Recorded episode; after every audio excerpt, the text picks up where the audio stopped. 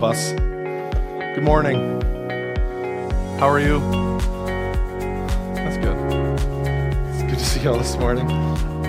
Well, it's Palm Sunday, and Good Friday is coming, Easter is coming, the day where we, as Christ followers, celebrate the death and then the resurrection of Christ, the restoration of humanity, the redemption of all mankind for the sins of the world. The blood is poured out over us. But to get there, we got to walk through a few things, and one of them is Palm Sunday. Palm Sunday, then we have Holy Week, then we have the Passover, then we have Good Friday. Then I like I don't know if this is a spoiler alert, but then we have Resurrection Sunday. Yeah. Kind of want to skip there. But there's a few things to get through. So today I want to cover some of the key texts that outline exactly what Palm Sunday is, what is the purpose, and how is it pointing us or leading us to see, what is it pointing us or leading us to see in Jesus? Um, if you grew up in the church, I call it ultra church, depends on how far back you go. I'm talking 90s here. You might remember cantatas. Anybody remember cantatas? See? Why don't we bring them back? Those are so great.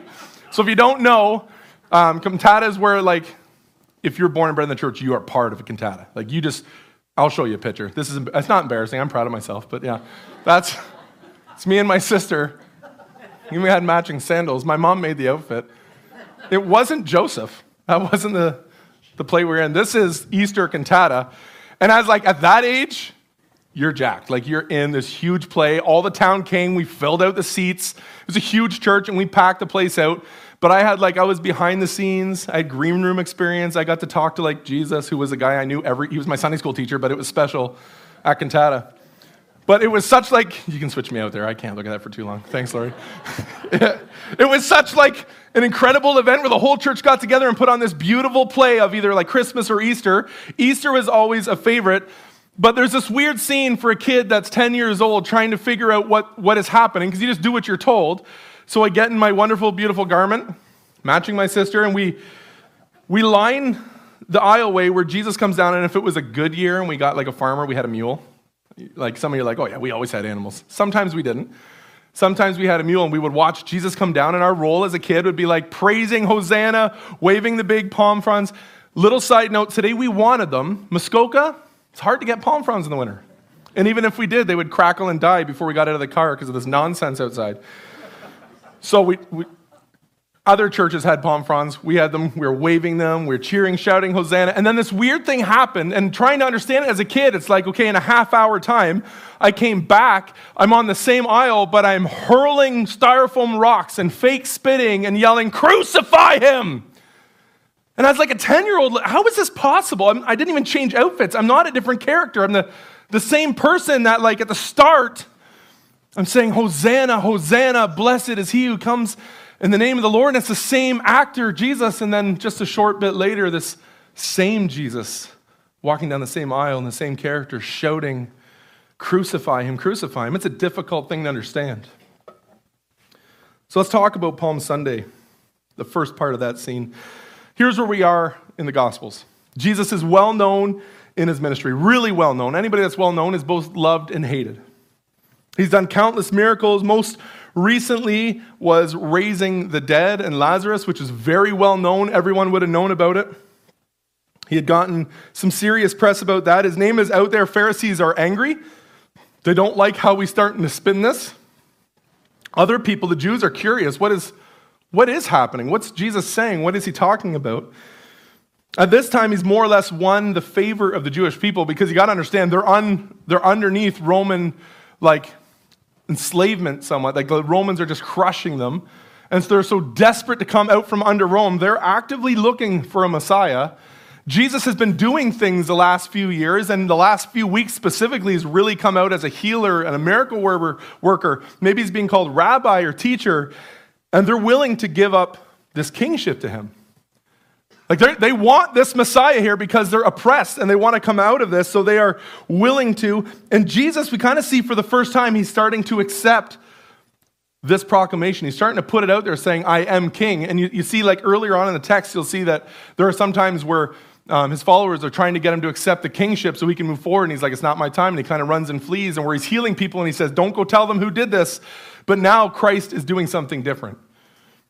Now he knows his time has come and he's going to begun, begin something different.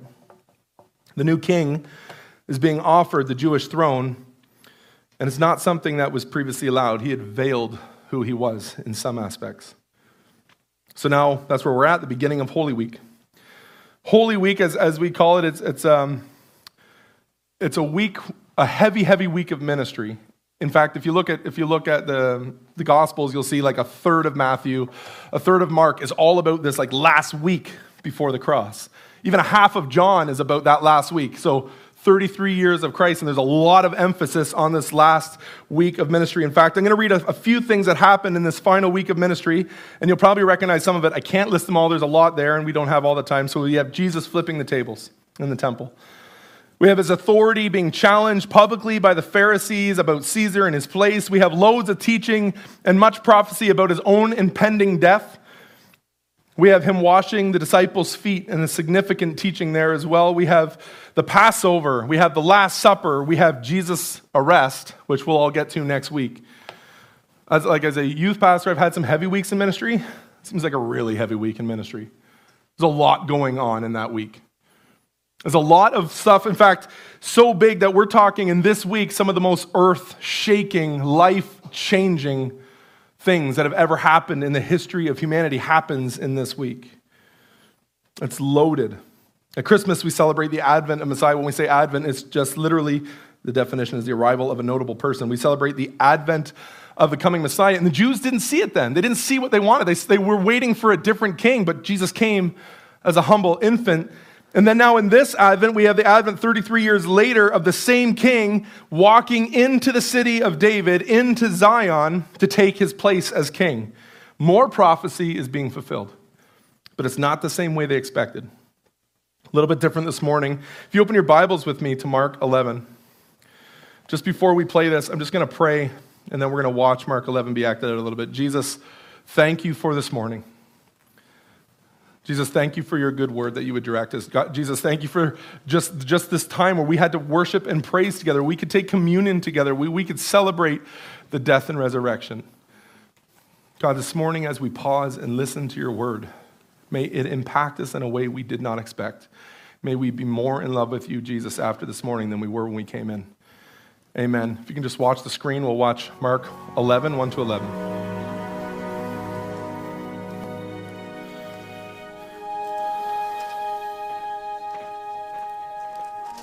As they approached Jerusalem and came to Bethphage and Bethany at the Mount of Olives, Jesus sent two of his disciples, saying to them, Go to the village ahead of you, and just as you enter it, you will find a colt tied there, which no one has ever ridden.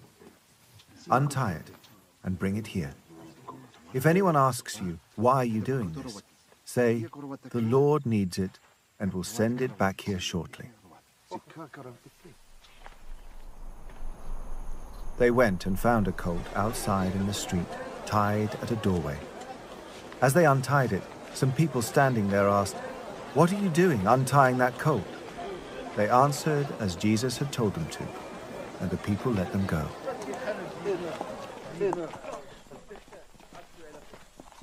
When they brought the colt to Jesus and threw their cloaks over it, he sat on it. Many people spread their cloaks on the road while others spread branches they had cut in the fields. Those who went ahead and those who followed shouted, Hosanna! Blessed is he who comes in the name of the Lord. Blessed is the coming kingdom of our father David. Hosanna in the highest heaven.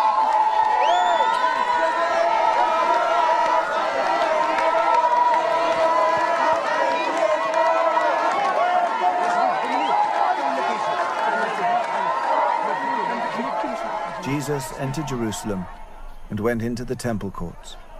He looked around at everything, but since it was already late, he went out to Bethany with the twelve.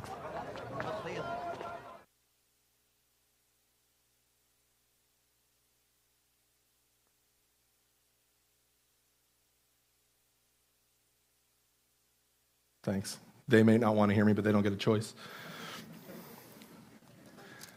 Um, that was just word for word from Mark 11, 1 to 11. So, this is a day where Jesus is boldly boldly proclaiming that he is the Son of God. The Son of God, also a prophetic name. That he is the king, that he is Messiah. We know this because that's what gets him killed in a few days from this time. If we could look at the scene, most of us being Canadian specifically and understanding things through a Canadian lens would look at this and think that's probably a bit of an odd coronation. I don't watch The Crown because it's not on Pureflix, but if you ever watch The Crown, coronations look very different in our day and age. There's thousands of soldiers, there's the Queen's Guard, there's marching bands and trumpets and beating drums, there's great white stallions with battle armor as the king and or queen come in through the scene and it's it's just different than a couple of Jews and a donkey. It just seems different. I'm sure if anybody here, if I asked, if I did a little survey, what would you choose? What animal would you choose to ride in for your coronation? Very few would choose donkey. I said I would probably choose a bear. I asked Pastor Matt, and he said a great white shark. I asked him how that would happen, and he said he doesn't know. It'd be pretty. It wouldn't be pretty, but it'd be majestic. This coronation is just completely different. It's just different. It's not something that we would expect. In fact, John MacArthur, he calls it the false coronation of a, of a true king because everything seems a little bit backwards.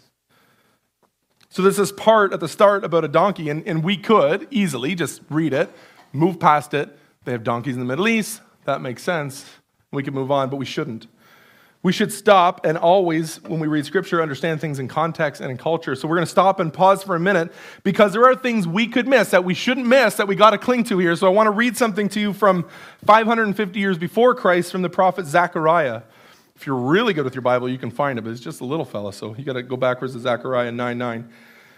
Zechariah 9 9 says this Rejoice greatly, O daughter of Zion. Shout aloud, O daughter of Jerusalem. Behold, your king is coming to you. Righteous and having salvation is he, humble and mounted on a donkey, on the colt, the foal of a donkey.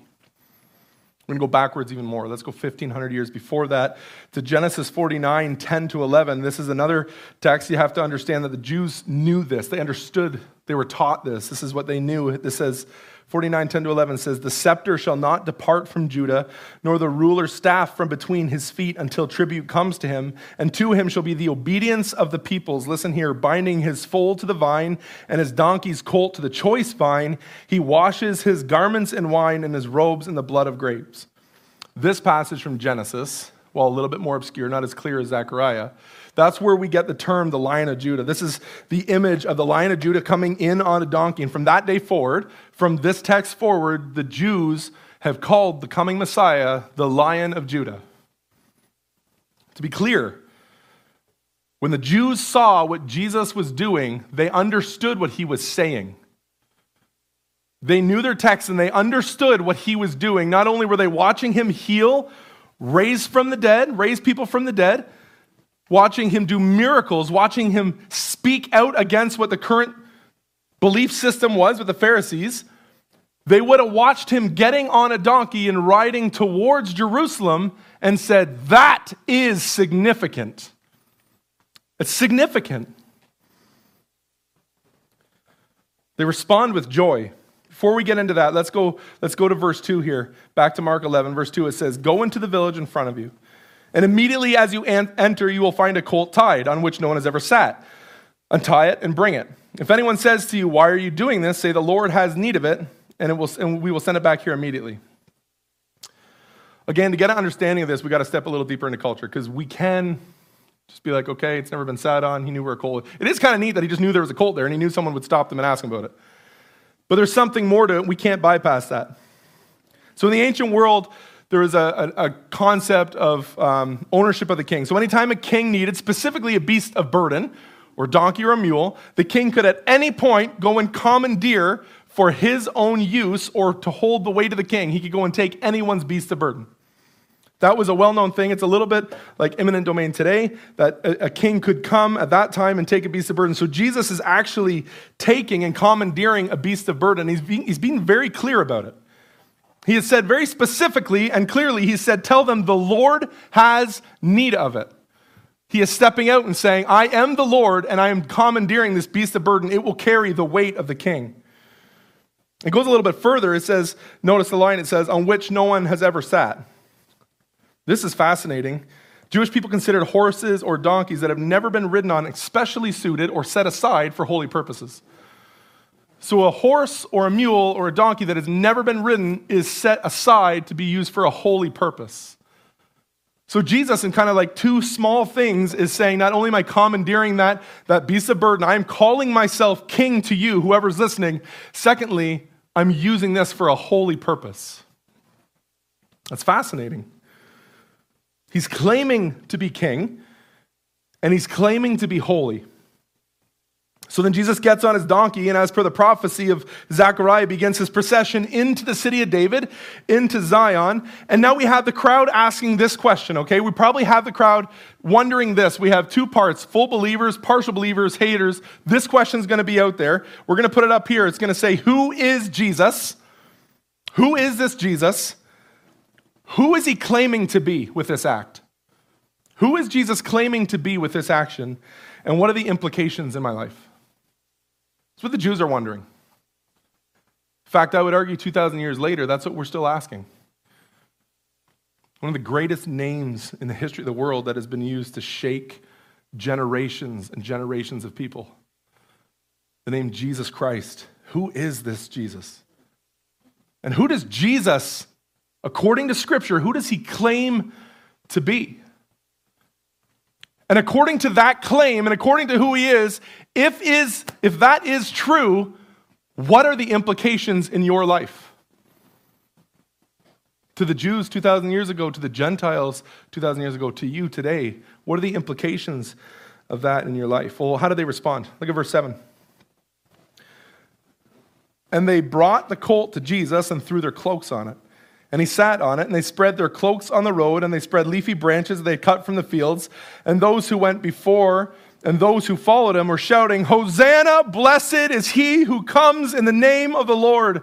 Blessed is the coming kingdom of our father David. Hosanna in the highest.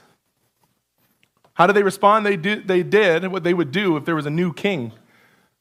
So if there's a new king in those days, they would cut off palm branches and they would actually they would do two things. Sorry, I went a little fast. They would actually lay down their cloaks similar to a red carpet. They would take out their outer garments as a new king would come in and they would lay them down in front of them so he would walk into royalty. So the Jews there taking off their cloaks were saying, "Welcome our new king." The second thing they did in those days was when there was a victorious king coming in from battles, they would wave their palm branches and say, "King is victorious. The king is victorious." The Jews are responding to Jesus' very specific words and actions in a way that is calling him king, in a way that is calling him victorious. And then they do this they shout, Hosanna. We sang that this morning Hosanna, Hosanna. Blessed is he who comes in the name of the Lord. R.C. Sproul says this this is the very first, I just think this is fascinating. This is the very first worship song ever sung to King Jesus. Hosanna, Hosanna. Blessed is he who comes in the name of the Lord. Hosanna, literally translated, is just this save, I pray. Save. Save me. Like you can, you can, you can feel like this, this tension. The Jews are just so oppressed so under this, this rule of Roman authority, and they have this hope, this like little spark of hope of this, this Messiah that's done all these things, that's doing these things, and now is saying these things, and he's he's fulfilling prophecy, and he's riding in on a donkey, and we know we're, we're expecting that, we're expecting to see this, and they just like call out, Hosanna, blessed is he who comes in the name of the Lord, save us. There, you, you hear the desperation, you can hear the joy. I remember the joy when I said it. Under the curse of the law, not, not under Romans, but under the curse of sin, I found myself like broken and under the, the curse, and I was like, Jesus, save me. Hosanna. And I had the same joy and the same, like, the same depth of my heart crying out, Hosanna, please come save me. And in Galatians 3:13 it says, Christ redeemed us from the curse of the law by becoming the curse for us. For it is written, Cursed is everyone who is hanged on a tree. So the, the Jews are calling out, Hosanna, save us. Save us, we pray. I called out, save us. We pray for those of us who know Christ. We called out seeing our sinful nature. We're like, yeah, we were sin, we were sinful. And then Jesus comes and does this thing that nobody else can do, and he just redeems and restores. And we call out, Hosanna, blessed is he who comes in the name of the Lord. And, and then Jesus, on this day, as he's walking into Jerusalem, as he's beginning this week, this holy week, he's walking towards his death. He's walking towards this torture. He's walking towards this, this cost that nobody else can pay. And he just does it humbly, riding on a donkey to become the curse for me. Jesus was going to do far, far more than free us from the Romans. He's going to do far, far more for us than anybody could ever expect. He was going to walk and free the entirety of mankind from their sin from the curse of the law, that we, we can't do that. I can't do that, but Jesus comes and he just begins, on this Holy Week, begins his procession. Palm Sunday, this picture of Jesus just taking up his crown in a way that just didn't make sense. He's stating by tradition, he states by prophecy, and he states by a title that he is the right to be king over all of mankind. Palm Sunday is just the beginning stages of this, this final ministry. The last requirements of his work of redemption, and that everything at this point, everything, the history of the world is about to change. The trajectory of all things are going to change because of Jesus. And, and you'll even see people, as my little character did, we, we sing Hosanna, Hosanna, and just a short amount of time, it's crucify, crucify. What changed? They went from blessed is he who comes in the name of the Lord to cries and screams of hate. The king, the Messiah, the promised lamb had come, but like prophecy says in Isaiah, the lamb would be led, or he would be led like a lamb to slaughter. King Jesus has come, King Jesus is here, just as he promised. Crazy that just as they had waited, he fulfills all the needs. Jesus the Messiah has come. Listen, behold, your king is coming to you, righteous and having salvation is he humble and mounted on a donkey, on the colt, the foal of a donkey. This is, this is the moment, and people's first response is just to cry out, Hosanna, come save us. Save us, we pray, save us. I love this. The same story in a different gospel if you're reading through Luke. We have Jesus walking and we have these people crying out, Hosanna, Hosanna. And then you have the Pharisees come in and they, they like pull, you can kind of see it. They pull Jesus aside. You saw it on the video and they're like, what is he thinking? They say, Jesus, teacher, rebuke your followers for saying things like this. Because they're saying, Messiah, save us. And they're like, rebuke them. Jesus just, haymaker. Listen to this response. Jesus' response is, this is so sweet. He says, I tell you, even if these were silent, the very stones would cry out. Wow. The stones would cry out, Hosanna. Even if they were all silent, all of creation will groan and cry out for Jesus. He's the Messiah, He's the only rescuer. Hosanna, blessed is he who comes in the name of the Lord. And then this week, we see Jesus, and this week, do some of his greatest work. And then we see on Friday, we see the greatest sacrifice the world will ever know then on Sunday, we see the greatest victory. The greatest victory that will sustain us. We'll talk about that next week. I just want to jump on it now, but I can't. Our Messiah has come. Our King, our King has conquered. Our salvation is here, and we sing Hosanna in a way that just means this. Listen, there's two of us. There's two types of people here. Those who know Christ and accepted Christ and said, You're my King. When we say Hosanna, we're remembering that we need to be saved that we needed to be saved, and we're like, Praise God, you've saved us. Hosanna, save us. We pray, Thank you. And then there's some of us here who don't know the saving work of Jesus Christ, how he can redeem and restore you from the worst part of your heart. And I'm praying that some of you this morning will consider looking at the picture of the Messiah and say, Can he, can he redeem me? Can he restore me? The answer is yes. But then you got to ask these questions. I need you to ask these questions of yourself Who is this Jesus?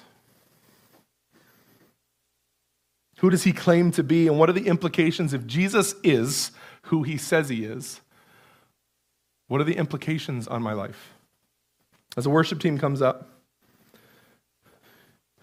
we sing in victory knowing that the true coronation is done. Jesus is sitting at the right hand side of the Father. But there is another riding into town coming.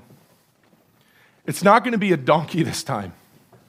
And this donkey is this like, like if he came in on a lion, you think conquering, like vicious conquering. But Jesus came in as this donkey, almost as though there's a peace behind it.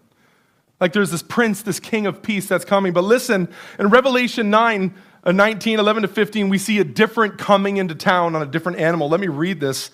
Christ on a white horse. 11 says this Now I saw heaven opened, and behold, a white horse, and he who sat on it was called faithful and true, and in righteousness he judges and makes war. His eyes were like a flame of fire, and on his head were many crowns, and he had a name written on it that no one knew except himself, and he was clothed with a robe dipped in blood, and his name is called the Word of God. And the armies in heaven, clothed in fine linen, white and clean, followed him on white horses and out of his mouth comes a sharp sword that he would strike the nations, and he himself will rule them with a rod of iron. Our Jesus is coming. Praise God, he came. And we've read the back of the book, we know what's going to come. And because of that, church, we sing Hosanna. We can sing Save Us, we pray, because we've been saved. And for those who need it, please, this morning, sing out Hosanna. Like, sing out Jesus, save me. Watch him rescue you stand up with me together as we close in prayer and as we prepare our hearts to sing Hosanna like we have never sung it before. Jesus, Hosanna, Hosanna, Hosanna. Blessed is he who comes in the name of the Lord. Jesus, save us, I pray. God, I am so thankful that it is done. That death has no victory here. I'm so thankful that you have come. I'm so thankful that you've redeemed me and I, I was deemed unredeemable but by your goodness and your grace and your faithfulness, when I call out Hosanna, you will save. Jesus, I pray our, our church here at different areas of life would ask this question Who is this Jesus? Who are you claiming to be? And what are the implications of that in my life? God, you're so good. I pray as we sing Hosanna, you accept that. We love you. Amen. Let's sing Hosanna.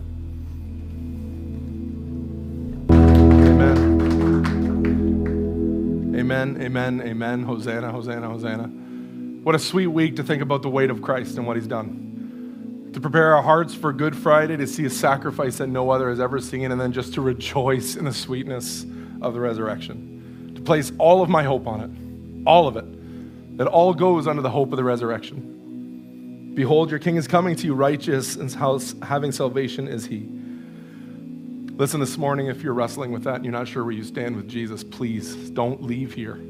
Stop and talk to us. I'll sit at the front. We have some elders here that will come and we'll just pray with you. We'll talk to you. We'll love you.